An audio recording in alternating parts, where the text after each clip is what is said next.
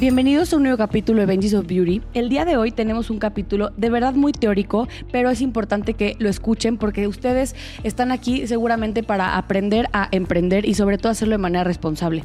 Nuestra invitada el día de hoy, Ari Clark, es abogada especializada en derecho corporativo y en registro de marcas. Ella nos va a ayudar a entender cuáles son los pasos que tiene que seguir un emprendedor o una marca que ya está corriendo para poder estar dentro de los márgenes de la ley y sobre todo tener un negocio bien cimentado para crecer. Bienvenida, Ari. Bien, yo considero que la propiedad intelectual es lo más importante de un negocio y les voy a decir por qué. La propiedad intelectual es todo aquel producto de nuestro intelecto, de nuestra mente, todo lo que creamos. Es decir, muy bien, yo voy a lanzar este producto que va a tener ciertas características, que lo estoy posicionando de tal manera en el mercado. Bueno, todo eso que estamos creando, todo lo que engloba lo que estamos inventando, lo que estamos lanzando al mercado, es nuestra propiedad intelectual. Todo aquello que se nos ocurra y que lo apliquemos a nuestro negocio tiene una forma de protegerse en México para que seamos los únicos dueños de, de esta innovación y que podamos explotarlos comercialmente. Comenzamos.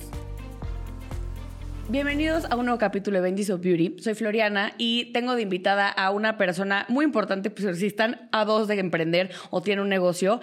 Eh, tengo aquí a Arilene Clark. Ella es abogada especializada en Derecho Corporativo y bueno, ella tiene una cantidad de maestrías que nos va ahorita a presumir porque... Vamos a platicarlo. Nos vas a presumir porque sí son para presumir.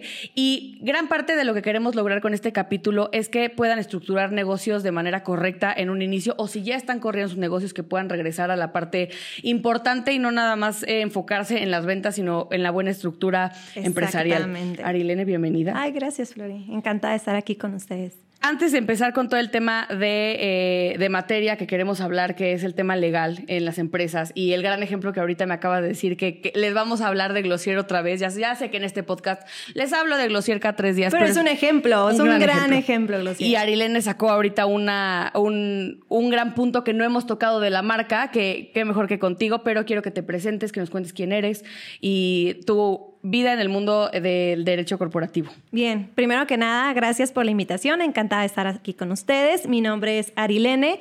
Con toda confianza me pueden decir Ari, soy abogada corporativa, es decir, me dedico a las empresas, pero hoy por hoy mi enfoque es apoyar a las nuevas pymes, a los freelancers, a todos aquellos emprendedores que desde un inicio desean estructurar su empresa para que crezca de manera muy sana. Entonces soy una abogada enfocada en pymes, en emprendedores, en freelancers y me enfoco mucho en el tema de la propiedad intelectual y el desarrollo de empresas que estén alineadas con todo tipo de certificados y todo tipo de reglamentos para un desarrollo sostenible. O sea, de una u otra manera también eres emprendedora, porque al final, claro. o sea, eres abogada con todas estas credenciales que nos quieres dar, pero también eres emprendedora. Claro, bien. Este, yo te cuento con mi propia firma legal, que es Arice Estudio Legal, por medio de la cual brindamos este tipo de servicios a nuevas empresas. Este, entonces me toca hacer la parte de abogada, pero también la parte de emprendedora, ya que ya sabes que implica mil y un temas como es la administración de tu propio negocio, llevar el plan y el desarrollo del mismo administración y se diga, mercadotecnia, estoy full metida en redes sociales y gracias a eso es que en muy poco tiempo la firma ha crecido porque estamos muy presentes en redes sociales. Ari, ¿cómo te das cuenta que en el mundo empresarial las pymes son una oportunidad para de nicho? Porque al final tienes una, una dirección muy clara que son las pymes. ¿Por qué las pymes? Bien, te voy a platicar un poquito. Yo inicio mi vida corporativa en grandes empresas, en grandes firmas legales. Este, sin embargo, yo detectaba que estaban sumamente enfocadas a grandes corporativos. Este, yo identifiqué que las pymes estaban sumamente desatendidas en México. Y si nos vamos a números, realmente las pymes son los que generan mayor empleo y mueven muchísimo más la economía. Bien, este, yo propuse esto a una de las firmas en la cual yo me encontraba elaborando y literalmente me dijeron que no era nicho para ellos. Entonces, yo al ver la necesidad, yo soy una emprendedora nata desde mis papás son emprendedores, mi familia es de emprendedores y yo desde que tengo uso de razón estoy emprendiendo en una cosa o en otra. Entonces, desde ahí dije, ok, yo tengo que ayudar a estas pymes que están desatendidas por la mayoría de las firmas legales en México, que no les dan la importancia que ellas merecen, porque a final de cuentas, sabes, de una pyme pueden hacer una gran empresa. entonces, yo vi ahí la necesidad por ser una más de ellas, entonces enfocada en el derecho corporativo, dije, es mi momento de apoyar a las pymes mexicanas. Ari, ¿puedes dar las características de una pyme? Porque creo que hay muchos emprendedores que a lo mejor ya van corriendo que no tienen ni idea que ellos ya son pymes. ¿Qué, ¿Cuáles son las características? ¿Cómo podemos identificar una pyme? Estamos en nuestros primeros cinco años de gestión del proyecto, de estructura del proyecto. Tenemos eh, una empleabilidad de menos de 30 eh, este, trabajadores, de menos de 30 trabajadores, y aún no contamos este, con importaciones al mercado extranjero, este, aún estamos estructurando nuestros primeros pasos, nuestro modelo de negocios. Entonces podemos decir que una empresa en sus primeros cinco años es cuando estamos en una pyme, es una empresa pequeña y mediana, este, pues catalogada aquí por el INEGI en México. Ari, ¿qué necesita una... Voy a... Aquí le hablamos mucho a los emprendedores que están de cero, pero también a los que ya tienen un proyecto corriendo. Pero te quiero preguntar lo siguiente. ¿Qué necesita de estructura legal una nueva empresa? Bien, y me parece súper importante que lo dejemos claro somos, em, empezamos una empresa desde que somos una sola persona. Realmente estamos, no necesitamos ser un corporativo inmenso para poder decir estoy creando mi empresa, ¿no? Ya que le pongamos pyme, mi pyme, freelancer, realmente yo considero mi firma legal una empresa, a pesar de que somos seis personas. En este caso, yo considero que desde que seas una persona, de que estés trabajando en tu modelo de negocios, ya debes de ir viendo la, la estructura legal. ¿Qué necesitamos de inicio como estructura legal? Primero que nada, definir qué tipo de empresa vamos a crear y ahí nos metemos en temas un poquito muy, muy este, delicados, fiscales. Entonces, necesitas una asesoría muy clara, muy a tu nivel, pero totalmente enfocada dónde te ves de aquí en 3, 5, 10 años. Entonces, primero que nada, estructurar cuál va a ser tu tipo de empresa. ¿Qué le preguntarías a un cliente para sacar esa respuesta? Porque mucha gente es como de, bueno, pues que yo voy a vender, no sé, este vaso. ¿Qué, preguntas le tienes que dar a, bueno, más bien tú le haces a tu cliente para que él pueda arrojar la respuesta que buscas, para que tú le puedas recomendar el mejor esquema para dar de alta a la empresa? Bien, perfecto. Yo lo primero es cuáles son sus planes a futuro. Oye, a ver, ¿qué onda? De aquí a seis meses, ¿cuántos trabajadores vamos a tener? Este, de aquí a dos años, ¿vas a admitir nuevos socios? Este, ¿vamos a importar? ¿Cuándo te ves listo para importar al mercado extranjero? Perdón, exportar. Este, ¿qué onda? Un fondo de inversión, si va a entrar un fondo de inversión. Eh, ¿Vas a concursar para algún crédito para pyme? Bueno, que sí, que no. Entonces, yo con eso, eh, obviamente, de la mano de mi contadora fiscalista, este, es que establecemos muy bien. Entonces, en esta etapa en la cual se encuentra, vamos a optar por una SADCB, te pongo un ejemplo, ¿no? O somos muy claras y muy transparentes y le decimos, muy bien, de acuerdo a tus planes a futuro, nos vamos a esperar dos años para constituirte como empresa. De momento vamos a trabajar como una persona física. Bien, es muy importante que te, vayamos asesorados, vayamos de la mano en este camino. ¿Por qué? Porque si tomamos un paso precipitado pensando que es lo correcto, lo más formal, muchas veces nos metemos el pie. Entonces es bien importante que elijamos muy bien con quién trabajar, con quién vamos a llevar esta asesoría para que nos vayan indicando cuándo es el momento correcto de tomar las decisiones. Iniciamos con la estructura legal y posteriormente yo me voy a todo tipo de asociaciones. Oye, ¿qué onda? Vas a tener socios, vas a tener colaboradores, vas a tener eh, proveedores y tratamos de formalizar todas esas relaciones. Bien, es súper importante que dejemos claro por ejemplo, a lo mejor tú y yo vamos a ser socias, cuáles van a ser tus derechos, tus obligaciones, o mejor dicho, qué vas a hacer tú y qué vas a recibir a cambio. Exacto. Y cuáles son nuestros planes a futuro, dejarlo como claro. Posteriormente, y creo que va de la mano con la estructura legal, o sea, con crear la empresa, los registros de marca. Recuerden que eh, la base del éxito de toda empresa es la propiedad intelectual. Podrías, tú lo entiendes muy bien y creo que los que hemos emprendido podemos entender la propiedad intelectual, pero ¿qué es Ari? En, palabras de cristianas donde las personas lo puedan conocer y puedan darse cuenta que es algo bien necesario. Bien, yo considero que la propiedad intelectual es lo más importante de un negocio y les voy a decir por qué. La propiedad intelectual es todo aquel producto de nuestro intelecto, de nuestra mente, todo lo que creamos. Es decir, muy bien, yo voy a lanzar este producto que va a tener ciertas características, que lo estoy posicionando de tal manera en el mercado. Bueno, todo eso que estamos creando, todo lo que engloba lo que estamos inventando, lo que estamos lanzando al mercado, es nuestra propiedad intelectual. Y en México y en el mundo hay muchas maneras de proteger todo lo que creamos, desde el nombre de nuestra empresa, desde eh, las variantes de nuestros productos, la forma en la cual luce nuestros productos, la forma en la cual luce nuestro espacio comercial, nuestros eslogans, todo aquello que se nos ocurra y que lo apliquemos a nuestro negocio tiene una forma de protegerse en México para que seamos los únicos dueños de, esta innovación y que podamos explotarlos comercialmente. ¿Cómo haces que algo no tangible, porque al final vamos a hablarlo como una, ya ves que todas las marcas tienen como su vibe, tienen su estilo, tienen el... ¿Cómo haces que algo no tangible lo puedas registrar, patentar? O sea, ¿cómo se hace eso? Bien, eh, esto tiene cosas muy técnicas, o sea, la respuesta serían detalles muy técnicas, porque te voy a poner un ejemplo. En México tenemos la opción de registrar marcas hasta olfativas. ¿Ok? Entonces, realmente al momento de registrarlo, cada figura tiene aspectos legales muy importantes para que se logre con éxito. Por eso es bien importante que vayan con un abogado especializado. Quien te lleva civil, quien te lleva penal, quien te lleva otros temas, no te va a atender la propiedad intelectual como debe ser. Ejemplo, algo eh, intangible como el aroma de mis tiendas, el aroma de mis productos, pues se hace a través de una solicitud ante el INPI que lleva ciertos elementos técnicos que nosotros desarrollamos para a través de que cuando lo lea la, la autoridad podamos tener indicios de qué es a lo que nos referimos. Entonces, sí son procedimientos algo delicados, muy especializados, pero que son posibles en México.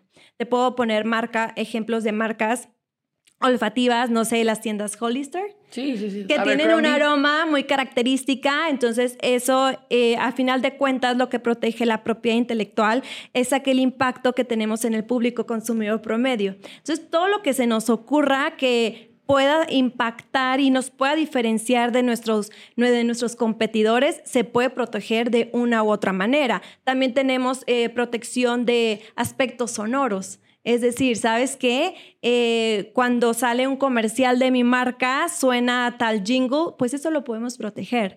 Eh, digo, las formas de protección sumamente amplias y realmente se han ampliado este catálogo debido a que pues por la innovación, por la creatividad, por las nuevas tecnologías. Y hoy en día hay estudios que revelan que, ejemplo, este, tienen mayor impacto las marcas olfativas y las marcas sonoras porque no necesitamos una imagen para ser recordada. Basta con que este, nos llegue el aroma para recordar, no sé, la casa de nuestra abuelita. Tiene mayor impacto en nuestro, en nuestro cerebro y es lo que busca la propiedad intelectual, que se proteja la forma en la cual tú te distingues de tus, de tus competidores y te haces notar ante tu público.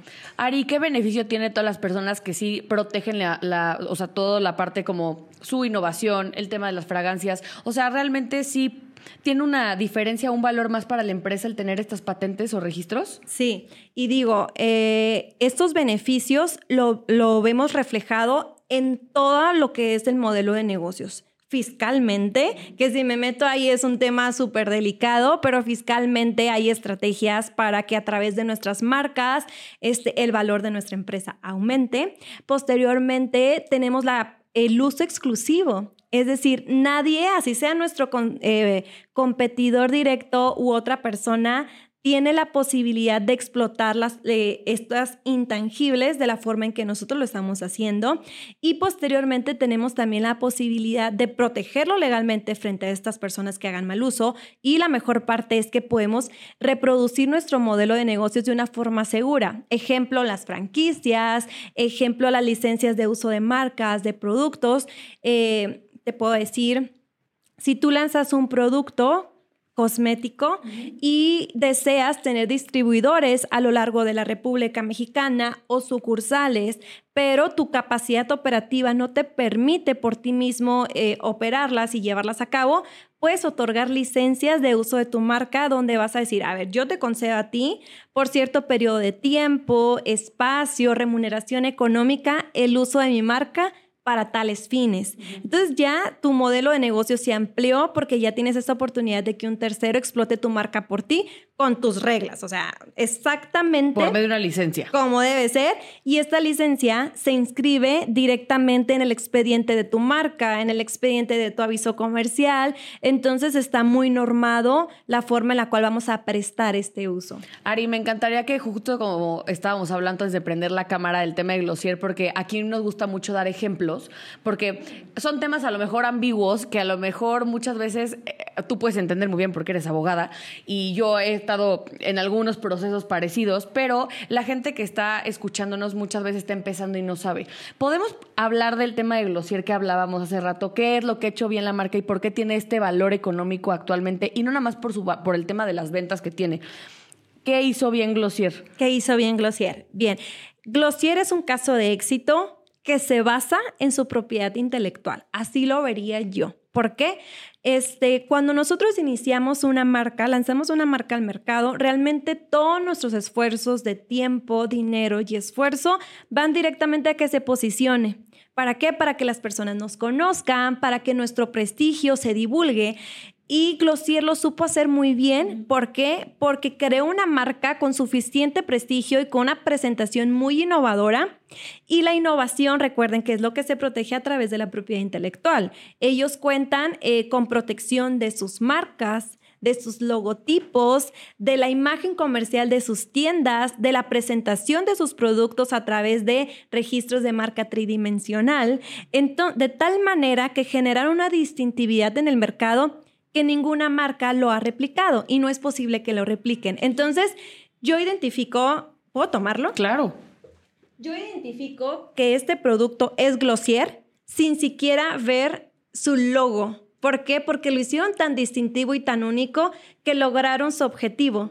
Y esto es a través de que la creatividad de las personas que trabajan para Glossier está protegida a través de la propiedad intelectual. O sea, desde a lo mejor la... la es que ahorita, eh, Ari, para los que están escuchando y no están viendo el programa, eh, Ari tomó el perfume, el Glossier You, que es muy única la, el envase, tiene como este, pues tiene como un hoyito y nada más tiene grabado la G gótica de Glossier. Los colores. Los colores para que para los que no saben y no lo pudieron ver. Pero, por ejemplo, ya ves que tienen este packaging que te dan, que son estas bolsitas como con... con que parecen de las bolitas de esas antiestrés, casi creo, pero fueron los primeros que, que, crearon como un esquema de, de, envío que el packaging es bonito, pero es funcional.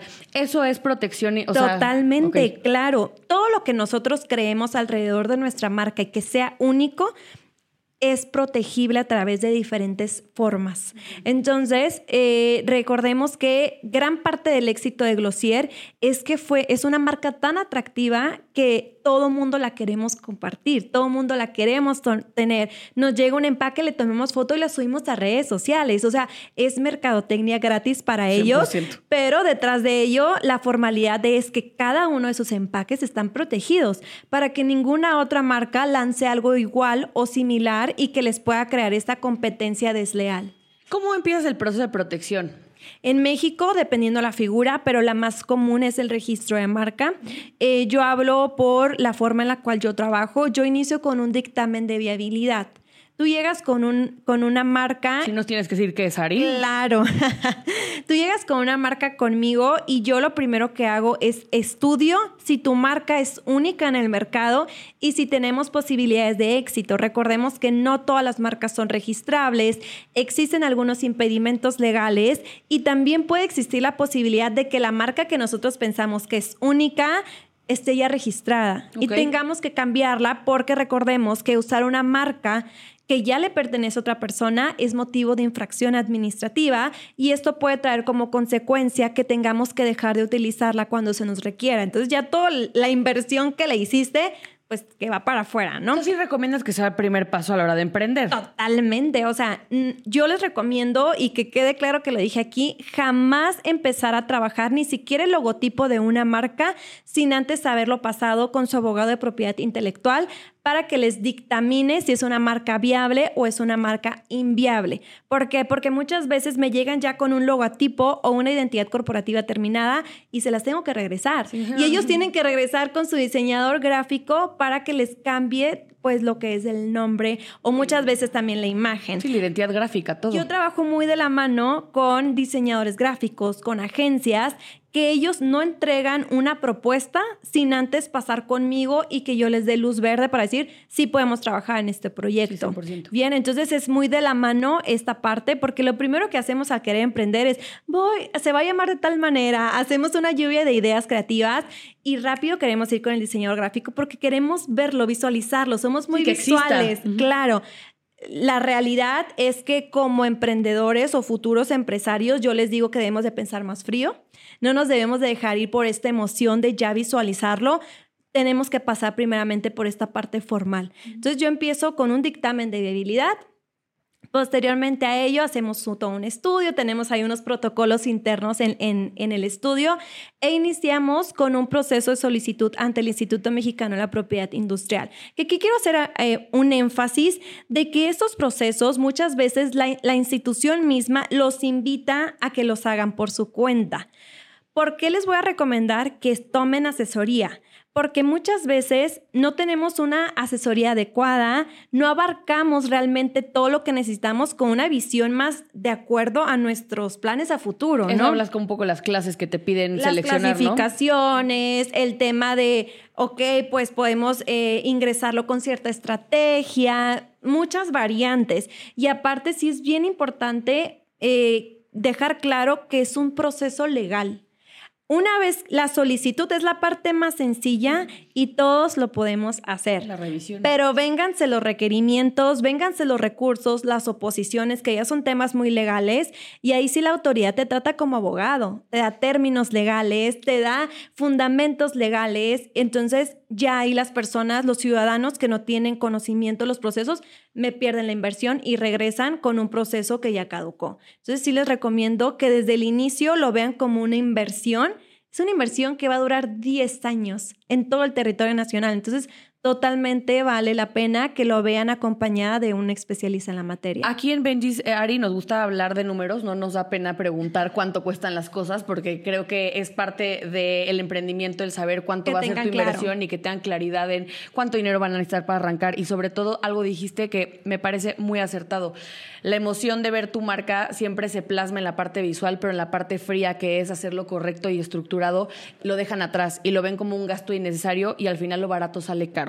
Totalmente. ¿Cuánto cuesta este proceso legal de, vamos a hablar de una marca que quiere empezar, que tiene ya este, a lo mejor un concepto, quiere ver la viabilidad del nombre? ¿Cómo, cómo es el proceso y cuánto cuesta? Bien, ante el instituto, que es el INPI, eh, nos cobra 2.813.77. Qué precisa.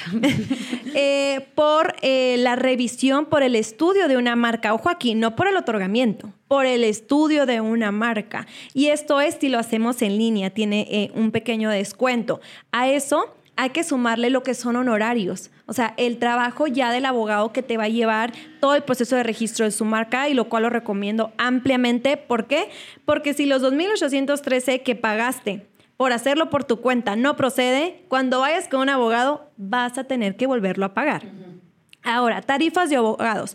Yo antes de iniciar con todo mi estudio, etcétera, me detuve, no me fui por la emoción y hice estudios de mercado. Claro. Entonces, podemos encontrar procesos de registro de marca con personas que no son especialistas desde los 3 mil, 4 mil pesos, hasta nos podemos seguir con firmas súper especializadas con 30 años de experiencia que, cobran 30 mil por, por un registro. Yo considero que de acuerdo a la etapa que estemos, encontremos un especialista que vaya, que vaya de acuerdo. Nosotros manejamos un precio promedio entre ambos porque realmente en la firma nos dedicamos 100% a eso. Todas las personas que estamos involucradas en el proceso estamos especializadas en la materia, entonces casi casi es, es una garantía del servicio, ¿bien? Que como te comento, es una inversión que va a durarte 10 años. ¿Por, qué 10 años? Porque puedes explicarle el periodo de tiempo a la gente por qué 10 años. Una vez otorgada tu marca, el periodo de vigencia en todo el territorio nacional es de 10 años. Al año 10 hay que renovarla y así consecutivamente. Y recordemos que año con año nuestra marca va subiendo de valor y es un activo intangible que va directamente al valor de nuestra empresa. Y Ari, si tú quisieras tener esta protección a nivel global, ¿qué se tiene que hacer? Bien, existen tratados, existen protocolos. Eh, el denominado Protocolo de Madrid nos puede ayudar a iniciar procesos de registro de marca de forma internacional. Realmente yo le daría estrellita al INPI, le, le daría estrellita a la WIPO, que es el organismo internacional de propiedad intelectual, porque tienen muy buenos convenios, tienen muy buenas colaboraciones y gracias a ello podemos decir que tenemos marcas que son registradas en México y están en España, Japón, Estados Unidos, Colombia. Entonces, esto con el fin eh, y realmente viene de los tratados internacionales de, comercio eh, con el fin de que los mexicanos podamos exportar nuestros productos o llevar nuestro servicio a cualquier lado del mundo. Y en el caso, por ejemplo, eh, una figura institucional como puede ser la USPTO, que es en Estados, Unidos, tienes que pasar el proceso de cero y no te cubre el Tratado de Madrid, nada más por... Bien, aquí un fino detalle. Eh, la mayoría de los países nos sumamos a esos tratados internacionales de la WIPO. Eh, aquí el detalle es que Estados Unidos, como en la mayoría de los tratados, pone sus condicionantes y es precisamente que lo, lo podemos iniciar a través del protocolo de Madrid. Sin embargo, una vez que ya estamos dentro de Estados Unidos, es necesario que señalemos a un abogado con licencia para llevar casos en materia de propiedad intelectual. Es por eso que la tarifa de protección de marca en Estados Unidos se puede llegar a triplicar en comparación con otros países. Ok. Ari, ¿podrías darnos una lista muy puntual de qué se puede considerar propiedad intelectual? Porque la gente puede decir, bueno, pues una idea, bueno, un, no sé, eh, un packaging. ¿Qué?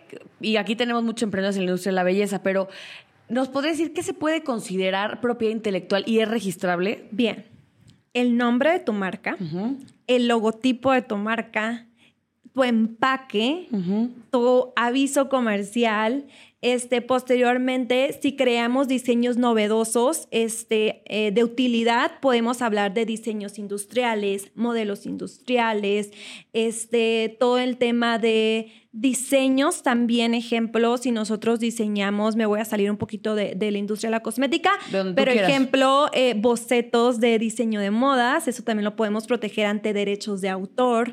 Este, también en derechos de autor podemos proteger todo lo que son nuestros contratos donde nosotros solicitamos a otras empresas que nos brinden servicios, ejemplo de si vamos a lanzar una aplicación tecnológica, es muy importante que estos contratos de la empresa de software que nos va a brindar el servicio se registren ante autor porque nos están cediendo los derechos de explotación económica de lo que va a ser nuestra propiedad intelectual de nuestro negocio, ¿no? Entonces, me puedo ir y esos son los más básicos que debemos de registrar. Y recuerden que una marca, una empresa no solamente cuenta con una marca. O sea, dependiendo los productos o los servicios que nosotros brindemos al, público, es el número de clasificaciones y de marcas que debemos de realizar. Ari, ¿qué puede hacer una persona que se da cuenta que alguien está haciendo mal uso de su marca? Porque esa es la parte padre, cuando empiezan las... Te empiezan a copiar y es copycat, porque si alguien te está copiando es porque algo está haciendo bien. Pero no está padre que tu esfuerzo y que todo lo que tú has invertido para construir pues una marca, pues alguien más lo esté utilizando. ¿Qué se hace? ¿Cómo se inicia un proceso? Bien, perfecto. Eh, realmente uno de los motivos principales del registro de marca y todo esto es para que en el momento de que tengas un problema tanto digital, porque recuerden que hoy en día todos estamos en redes, todos necesitamos una página web y el tema de denominaciones también es protegible, o sea, a través de tu registro de marca. Con eso acreditas que tú eres el dueño de tu marca. Este, si nosotros detectamos un uso no autorizado, yo recomiendo primero que nada utilizar eh, la mediación. Sí les recomiendo que acudan con su asesor legal para que les tramite una carta de cese y desiste. Yo particularmente lo que hago con las marcas que son mis clientes, eh, realizo, elaboro esta marca de cese y desiste y eh, agendo una reunión con esta persona para explicarle a detalle en qué aspectos está vulnerando los derechos de mi cliente. Les voy a decir por qué. Muchas personas ni siquiera lo hacen de mala fe No se dan cuenta que están vulnerando derechos de otras personas. Entonces, una vez que les explico a detalle en qué consiste, les hago notificación de la carta de cese y desiste y se les otorga un periodo no máximo de 15 días fíjense, para que desistan de todo el uso de la marca. Y esto indica que si pagamos logotipo, que si tenemos redes sociales, que si en una ocasión me tocó aquí en Ciudad de México acudir a una clínica de reciente creación, no tenía más de tres meses y tenía una inversión millonaria no les puedo explicar desde uniformes, papelería, unos espectaculares preciosos por Polanco no les puedo explicar la inversión que tenían y era la marca exactita, la de mi clienta, entonces no había manera de que, bueno, pues eh, figuramos era otra marca, entonces tuvo... El mismo giro, supongo. Exactamente el mismo giro. No manches. Y entonces, este, lamentablemente tuvieron que desistir de todo el uso y de toda esa inversión que le dieron. Entonces yo siempre inicio por un proceso extrajudicial, ya que si las marcas este, están en la negativa, ya se inicia un proceso de infracción administrativa ante el INPI, que es la autoridad encargada, y estamos hablando de que esas infracciones, como son en materia de comercio, se tabulan de acuerdo al nivel de tu negocio. Y no te quiero, o sea, si ya tienes inversiones altas o ingresos altos, esas inversiones son millonarias. Perdón, estas multas son, millonarias. sí. ¿Y qué pasa si la marca está en pleito? Te dice, no, sabes que a mí me costó mucho trabajo el diseño, eh, posicionarla, no, no voy a desistir de la marca. ¿Qué nos vamos a juicio. Te vas a juicio. Es el proceso de infracción administrativa ante el INPI que te comentaba, nos vamos a juicio y mientras más hagas que la marca se desista, el valor de la infracción va a subir, porque obviamente pues también hay que cobrar gastos y costas de lo que es todo el trabajo de los abogados de ambas partes, de la, del movimiento. los prejuicios que prejuicios no, este los este ¿cómo se llama esta palabra? Este el daño que te genera este, perjuicios. eso, perjuicios. Claro, claro, daños y perjuicios y ojo aquí, no solamente estamos eh, hablando de una infracción en materia administrativa, posteriormente el dueño de la marca se puede ir a la vía civil para reclamar daños y perjuicios y por ahí estamos hablando. Penal, eso es vía penal. Eh, no, eso es vía civil y se, y, se paga también de manera económica. Entonces, prácticamente nos podemos quedar sin negocio si nosotros estamos haciendo uso no autorizado de otra marca. Híjole, no, es que, a ver, eh, registren, o sea, de verdad, eso es lo que siempre los invitamos aquí a registrar. Pero algo dijiste en un inicio del podcast, Ari, que mencionabas que no muchas veces tienes que constituirte en un inicio. ¿Por qué? importante. Porque la gente, o sea, digo, y te lo pregunto porque yo mucho tiempo aquí invitaba a la gente de, si vas a arrancar tu negocio, bueno, constitúyete. No, y, no, acabas de decir algo muy importante, no es necesariamente el primer paso. ¿Por qué no es el primer paso? porque una constitución legal de una empresa, estamos hablando de nuevas responsabilidades fiscales eh, en, en esta materia muchas veces no estamos listos para adquirirlo y por eso eh, el tema tributario, todo el tema de administración fiscal, ofrece diferentes figuras para de acuerdo en la cual etapa en la que te encuentres te des de alta. Muy probablemente no es momento de que adquieras este obligaciones de una empresa cuando puedes trabajar en una de esas figuras de reciclo, o sea, estas figuras que son sumamente amigables con los emprendedores, obviamente, o sea, pagar el 2% de, tu, de tus ingresos a pagar un tabulador del 30%, o sea, estamos hablando de, de, una, de un margen fiscal bien, bien grande. Entonces, eh, yo que me especializo, en, me especializo en pymes y en freelancers, no les permito que den un paso adelante que a uno les corresponde. Oye, pues mejor explotamos esta primer figura hasta donde topemos. Y ahora sí nos vamos a la siguiente figura, vamos creciendo sanamente, no tenemos que dar pasos agigantados porque eso nos puede interferir, pues a lo mejor si nuestro margen de utilidad, te pongo un ejemplo, las obligaciones fiscales, vamos creciendo de acuerdo a la etapa en la cual estamos y eso yo creo que es mi mejor recomendación. Y la duda aquí creo que ya la dijiste, pero para que quede bien claro, o sea, puedes cambiar de figura fiscal una vez que tu empresa haya crecido, o sea, si eras claro. ahora quiero ser o sea, PSB o Sí, claro. Claro, este iniciamos con una figura sencilla, posteriormente nos vamos a figuras más complejas, posteriormente en cierta etapa vamos a necesitar una planeación fiscal porque el patrimonio de cada uno de los socios crece muchos socios se casan, tienen otro tipo de negocios, van a exportar, o sea, todo va a ir cambiando cada cierto tiempo. Entonces sí es bien importante que tengamos claro que la figura que tenemos ahorita no es la que mejor nos va a beneficiar en tres años.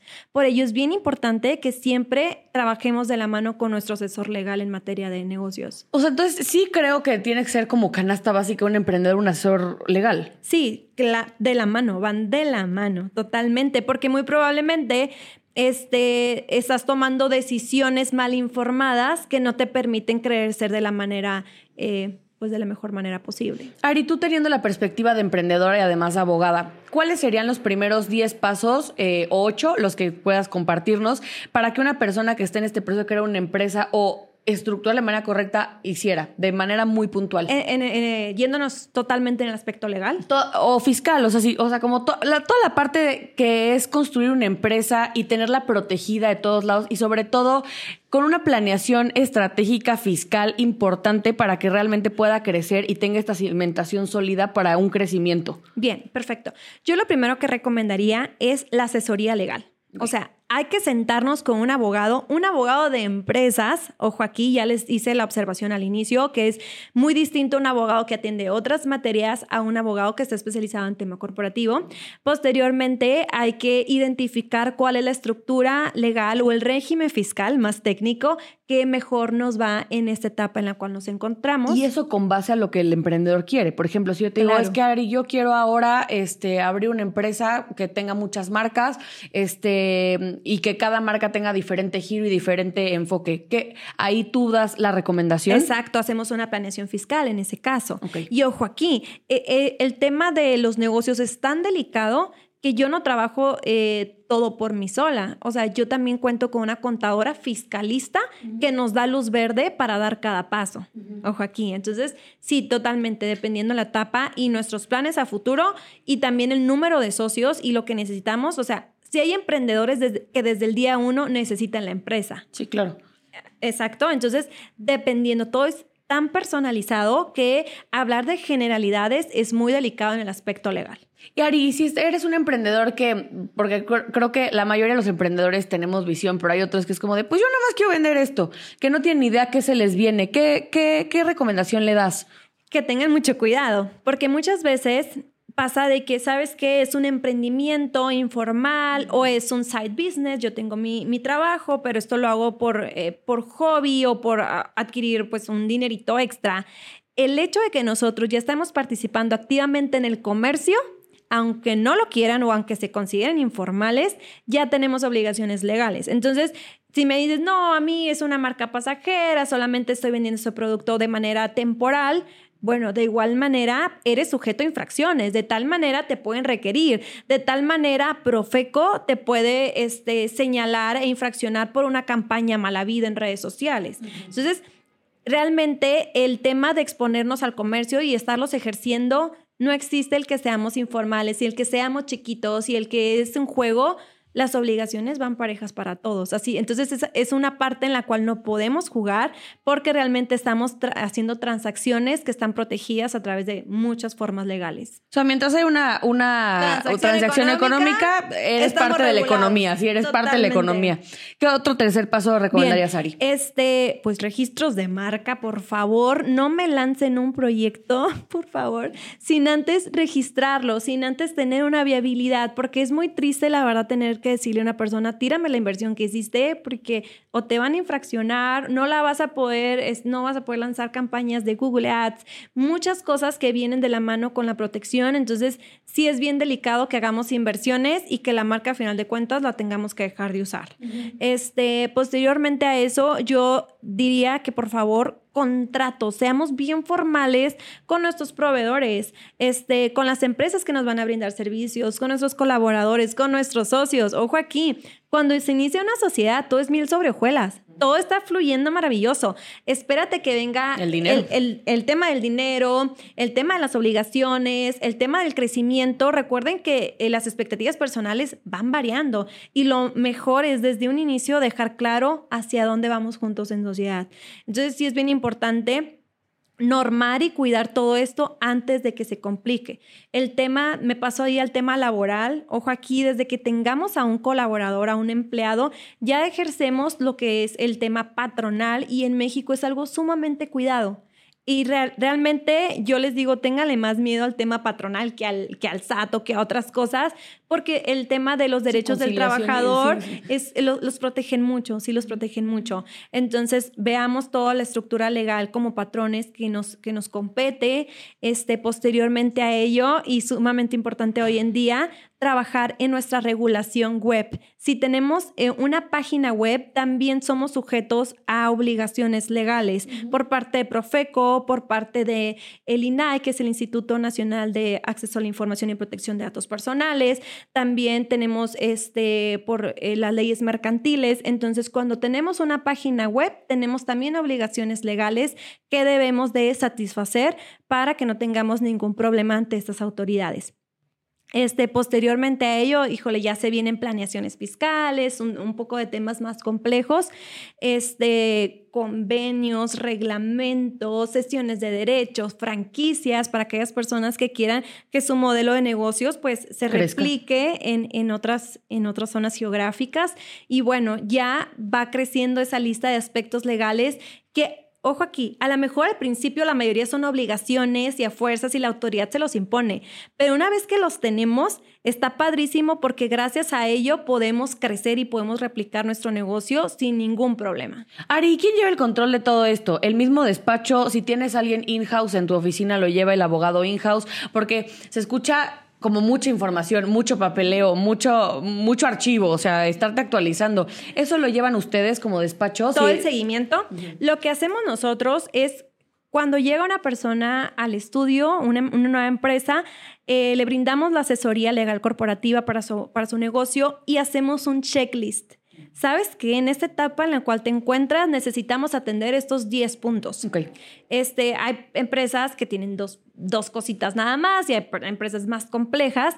Entonces, hacemos este proyecto, les brindamos todo lo que es el proyecto en esa etapa primaria. Posteriormente damos asesorías de seguimiento y así consecutivamente le vamos dando seguimiento para que no se pierda pues la protección que ya tenemos en una etapa. Nosotros internamente nos encargamos de todo. Cuando tú eres una empresa que trabaja con nosotros, estamos detrás de ti diciéndote, este es tu checklist de acuerdo a la etapa en la cual te encuentras. Y si, por ejemplo, tú me registraste una marca hace 10 años, tú al, décimo me avisas, oye, ya se acabó tu registro, ¿hay que, ¿hay que renovar? Bien, lo que hacemos nosotros es cuando entregamos los títulos de registro de marca, punto número uno, pues viene el título y luego viene una guía de uso donde les señalamos las dos fechas que deben de tener súper presentes, que es la vigencia y la declaración de uso. No sé si ya han visto este tema, pero los dueños de marca al al año 3 de su concesión deben de hacer una declaración de que ya la están usando en el mercado. Las marcas que no se están usando se caducan. Bien, entonces no es como que ya tengo una marca y por 10 años me desatiendo, no. Al año 3 hay que hacer una declaración de uso y eso viene en la guía de uso que nosotros entregamos. También hacemos llegar notificaciones calendarizadas por Gmail, por Google Calendar, este, para que estén estas alarmitas y si nosotros las marcas que están que forman parte del estudio tenemos también nuestras alarmas y nuestro seguimiento, nuestro control interno para que no se, nos pase ninguna renovación, ninguna declaración de uso. Y eso sí se encarga ustedes. Es parte del servicio, claro. Qué maravilla, está maravilloso. Ari, ¿qué, qué temas de contratos son básicos como en el, en el, vamos a llamarle en la, en la computadora de un emprendedor. Porque tenemos NDAs, tenemos waivers, tenemos, ¿cuál, ¿cuál, es algo que requiere un emprendedor si va a compartir una idea, si va a ir con un venture capital tiene, o con algún fondo de inversión que quieran pues darles la idea y como levantar capital? ¿Qué se necesita para, para esta etapa donde vas a compartir información porque necesitas levantar dinero, pero quieres proteger tu idea? Justo lo que necesitamos son convenios de confidencialidad que están protegidas también por las leyes de propiedad intelectual, que es eh, todo el tema de propiedad industrial y derechos de autor. Tenemos que antes de proponer una idea o compartirla, ya sea con inversionistas, este, con colaboradores, proveedores, trabajadores, firmar estos convenios de confidencialidad donde vamos a dejar sumamente claro qué es lo que estoy compartiendo y el carácter de confidencialidad que tienen y qué pasaría en caso de que se divulgara sin su autorización. Es muy importante, creo que es de los contratos eh, que yo siempre recomiendo, nunca paso un proyecto legal sin que venga un convenio de confidencialidad, porque una vez que nosotros divulgamos nuestra idea, y otra persona lo registra, ya estamos en un problema legal. Ok. Ari, esta pregunta para cerrar, eh, te la voy a, hacer, que quiero que me la respondas con respecto a la perspectiva de emprendedora. Eh, ¿Cómo te inspiras y cómo te... y empresaria, porque creo que hoy por hoy ya tú eres más empresaria que emprendedora. Eh, ¿Cómo te mantienes em, actualizada, enfocada en tu negocio, el plan de crecimiento que tengas, que nos puedas compartir para tener un negocio exitoso? Bien, considero que un negocio exitoso inicia por uno mismo. Este, trabajar en nosotros mismos, en nuestra estabilidad emocional, en nuestro desarrollo personal, creo que más bien yo lo he visto reflejado en mi negocio, que si yo estoy bien, si yo soy trabajada internamente, mi negocio está fluyendo de manera más sana. Considero que lo más importante hoy en día, y creo que es un plus de hoy en día los emprendedores que trabajan en sí mismos, el desarrollo personal y posteriormente me iría al lado de la constante... Eh, eh, capacitación académica, eh, los temas legales son bien cambiantes y hoy en día que viene todo el aspecto digital y tecnológico, es sumamente importante estar al día. Yo lo vería desde esas dos vertientes, desde el lado personal, que hoy en día tu negocio es el reflejo de cómo tú estás preparada internamente y es algo que yo trabajo mucho, mi preparación interna, mi desarrollo personal y posteriormente la parte académica y sin dejar de lado la importancia de crear un buen ambiente de trabajo, de rodearnos de las personas correctas y perfectas. He pasado por diferentes etapas, he tenido otro tipo de negocios y realmente el cherry así eh, en, el, en el pastelito es que las personas con las cuales estés colaborando estén alineadas a tus valores, a tus propósitos, al objetivo de tu empresa. Y creo que eh, he encontrado hoy en día este balance entre todas estas partes. ¿Y algún libro, película, serie que te inspire, Ari? Aquí siempre todos los invitados de Benji les pedimos que nos compartan de dónde sacan la inspiración, si es que viste alguna vez, no sé, una película, leíste un artículo que creas que alguien que está en este proceso de crear algo le pueda servir. Bien, la verdad casi no veo televisión, pero te puedo decir, o sea, algo que, que sí es como eh, las chick flick movies de la típica chava que se, tiene un negocio, que trabaja en Nueva York, esas cosas de niña como que me maravillaban. A mí también me gustan mucho, la verdad. La, verdad es mi placer culposo. Devil Wears Prada nos gusta. Tipo, y después mis papás, los dos siempre han tenido sus negocios y los han manejado ellos. Este, y posteriormente a ello, yo me iría más al lado, yo leo mucho como que las siete leyes espirituales del éxito y mucho Deepak Chopra, o sea, mucho trabajo interno que se ve reflejado como en estar bien y en tu negocio. Yo más, más, que nada recomendaría este ese tipo de, de, trabajo y de lectura. Eh, un trabajo interior, mucho trabajo interior para estar bien. Este podcast, sí escucho eh, eh, consumo mucho más podcast que televisión y me inspiro mucho en personas que están haciendo su negocio eh, de un poquito disruptivo. Creo que mi role model mexicana tengo dos, es Ana Victoria García. Ah, sí. Y también... Este... Yo tengo a Carla que trabaja en... sí, que, que, está en, Victoria 147. Y Marisa Lazo, o sea, ah, Marisa Lazo, creo que te voy a decir algo, hace como unos 10 años yo estaba en, en la primera firma legal donde trabajé y tomé un Cosmopolitan y leí sobre la incubadora de Victoria 147 y dije, wow, yo quiero un día tener un negocio como, el de Ana Victoria y real lo tengo, pero enfocado al área legal, ¿no? Entonces sí, sí puedo decir que fue una de mis role models. models. Y pues Marisa Lazo, la verdad, la humanidad con la cual maneja su empresa.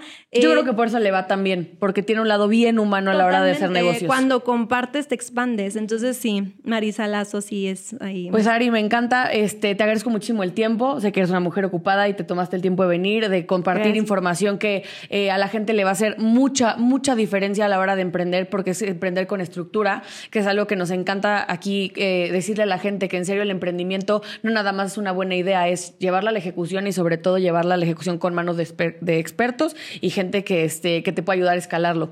Ari, ¿dónde te encuentra la gente en social media para que nos compartas tus redes? Bien, me encuentran en Facebook, Instagram y TikTok como Arilene Clark, abogada. Y también encuentran al estudio legal en TikTok y en Instagram como Arice Estudio Legal. Yo creo que aquí en comentarios les podemos dejar cómo se escribe porque ambos tienen ahí una particular en, cuanto a su gramática. Pero por ahí nos vemos en redes sociales. Gracias, Ari. Y ya saben que a mí yo sigo sin saber cuál es mi usuario en Instagram. Este, pero bueno, me encuentran en TikTok con Florian Ibarrola y en todas nuestras cuentas de Benji's of Beauty. Salimos todos los jueves a las 12.45. Ari, mil gracias. Gracias. Y gracias a todos por vernos. Nos vemos la siguiente semana.